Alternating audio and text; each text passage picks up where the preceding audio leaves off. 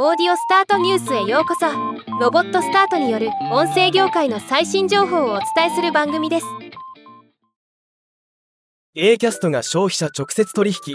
D2C ダイレクト2コンシューマー事業者のポッドキャスト広告の利用に関するレポートを発表しました。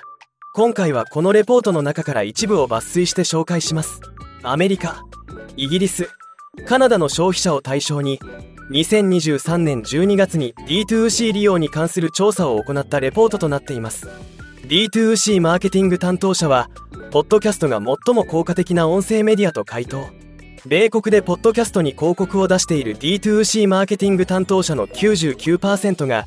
オーディオ広告の中でポッドキャスト広告が非常に効果的であるもしくはある程度効果的であると回答しています。ストリーミング音楽サービスの広告。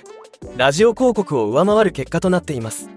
D2C の買い物客はポッドキャスト広告経由での購入に満足する可能性が非常に高い。ストリーミングテレビ経由に次いでポッドキャスト広告を通じて行った買い物の満足度が88%と非常に高い結果となっています。この領域でもストリーミング音楽の広告やラジオ広告を上回っているのに注目です。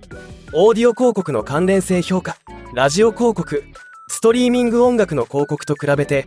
ポッドキャスト広告は最もメディアと広告との関連性が高いと評価されています。D2C ブランドの広告主にとってデジタルオーディオ広告の中でもポッドキャスト広告が最も効果的であるという今回のレポートなかなか興味深いものがありますね。ではまた。